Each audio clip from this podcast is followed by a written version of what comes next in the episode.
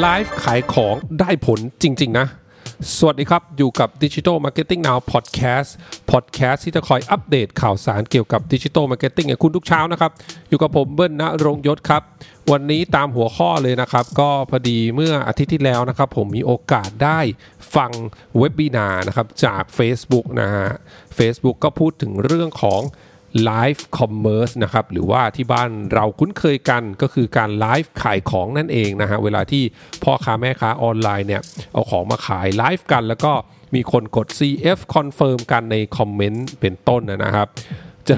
เรียกได้ว่าจากที่พูดคุยสอบถามกับ Facebook นะครับ Facebook ก็ยอมรับนะว่าเทรนในการไลฟ์ขายของเนี่ยจริง ๆ แล้วเนี่ยประเทศไทยนะครับถือว่าเป็นอันดับต้นๆของโลกเลยนะ ทาง Facebook เนี่ยก็เหมือนกับต้องมาศึกษาวิธีการในการไลฟ์ขายของของบ้านเรานะครับ ทีนี้เนี่ยเฟซบุ๊กก็เลยเขาเรียกว่าทำเหมือนเหมือนเป็น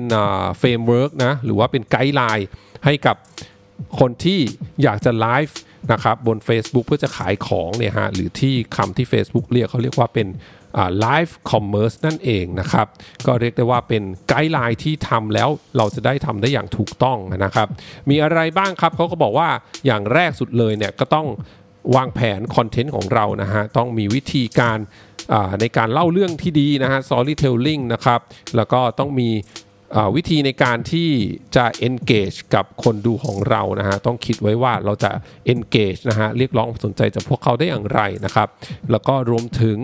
การต้องเตรียมนะฮะ inventory ต่างๆนะครับไม่ว่าไม่ว่าการจะอัปโหลดเข้าไปใน Facebook Catalog นะฮะหรือว่าใน Facebook อัลบั้มในโพสต์ต่างๆนะครับเพื่อที่จะได้เวลาที่คนดูไลฟ์เราแล้วแล้วดูในเพจเราเนี่ยก็จะสามารถดูข้อมูลเพิ่มเติมของสินค้าได้นั่นเองนะครับ แล้วก็รวมถึงนะฮะเขาก็บอกว่าต้องอย่าลืมที่จะซ้อมด้วยนะ บางคนก็อาจจะไม่ได้เก่งขนาดที่จะเรียกได้ว่าไลฟ์สดแล้วก็ด้นสดเลยนะครับเขาก็แนะนำว่าอย่างน้อยก็มีเขียนบทไว้นะแล้วก็มีการซ้อมบ้างนะแล้วก็เรื่องของอาการวางแผนนะฮะอุปกรณ์ต่างๆนะครับอาจจะไม่จำเป็นต้องใช้กล้องใหญ่ก็ได้นะใช้มือถืออสมาร์ทโฟนเนี่ย ก็สามารถทำได้นะ แต่ขอให้มีไอ้เจ้าขาตั้ง tripod นะครับ แล้วก็ตัวนึงที่สำคัญที่เขาแนะนำเลยเนี่ยก็คือเรื่องของ lighting นะครับการจัดแสงนะฮะต้องจัดแสงให้ดีหน่อย อย่าให้หน้ามืดนะฮะให้มันสว่างน่าสนใจนะฮะแล้วก็ตัวของคนที่ไลฟ์แล้วก็ภาพสินค้าที่ออกมาก็จะดูสวยดูสว่างด้วยนะครับ แล้วก็ตอนไลฟ์เนี่ยเขาบอกว่า ควรที่จะตรงเวลาถ้าเราบอกว่าจะไลฟ์สองทุ่มเนี่ยเราก็ต้องมาสองทุ่มเนาะไม่ใช่ไลฟ์สองทุ่มแล้วมาสองทุ่มสิบสองทุ่มสิบห้าอะไรแบบเนี้ยคนที่เขาอาจจะรอดูตอนที่เราประกาศไว้ก่อนที่จะไลฟ์นะฮะที่เรามี teaser อะไรแบบเนี้ยเขาก็จะแบบว่าเฮ้ยทำไมมึงมา late นะฮะอาจจะไม่ได้อยู่ดูต่อก็เป็นได้นะครับ เรื่องที่ 2 ที่ต้องระวังคือเรื่องของเสียงนะฮะตอนไลฟ์เนี่ยก็ควรจะต้องให้มีเพื่อนเนาะอาจจะอยู่ห้องนึงแล้วก็เช็คว่าเสียงที่มันออกมาจาก ใน device เนี่ยที่คนจะดูเนี่ยเสียงมันโอเคไหมนะฮะเราเราให้เพื่อนเนี่ยเหมือนเป็นคนดูอีกคนนึงที่อยู่ในห้องนึงนะฮะจะได้เสียงจะไม่ตีกันเนาะเวลาที่เราจะเทสทดสอบดูว่าเสียงมันโอเคหรือเปล่านะฮะให้มีคนคอยฟังอีกคนหนึ่งนะฮะหรือใส่หูฟังก็ได้ครับนะก็ช่วยได้นะฮะแล้วก็อย่าลืมนะฮะเรื่องของ เรียกให้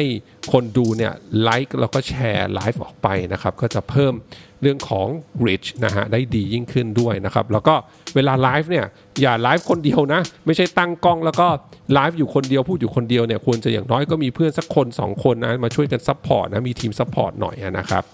อันนี้ก็เป็นเรียกว่าเป็น guideline เขาเรียกว่ามันก็เอาจริงแล้วมันก็ไม่ได้เป็นเรื่องซับซ้อนอะไรนะก็เป็นเหมือน basic ที่คนไลฟ์เนี่ยก็ต้องเตรียมไว้อยู่แล้วนะครับ แต่ว่าอันนี้ก็ถือว่าเป็นการย้ำอีกครั้งหนึ่งว่าขนาด Facebook เองเนี่ยออก guideline ในการทำ live commerce นะฮะหรือว่าไลฟ์ขายของออกมาเนี่ยก็แสดงว่าการไลฟ์เนี่ยมันได้ผลจริงๆนะ ถ้าเกิดมันไม่ได้ผลเนี่ย Facebook คงไม่ถึงขนาดลงทุนทำ guideline ออกมานะครับ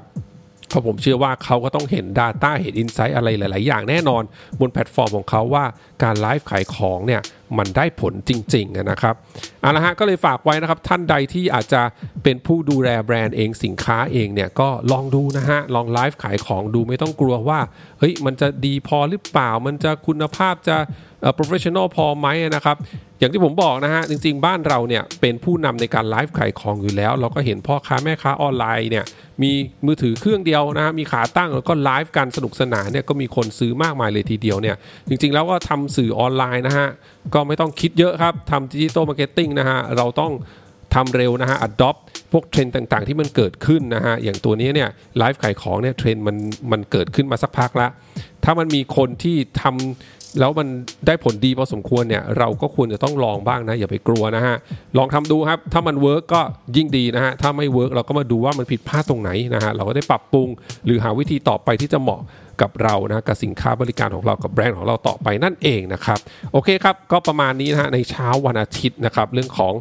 live commerce นะฮะหรือว่าไลฟ์ขายของนะครับ guideline ที่ Facebook ฝากเอาไว้นะครับขอบคุณทุกท่านมากที่รับฟังนะครับ เดี๋ยววันจันทร์เป็นเรื่องอะไรฝากคอยติดตามกันครับสำหรับวันนี้ สวัสดีครับ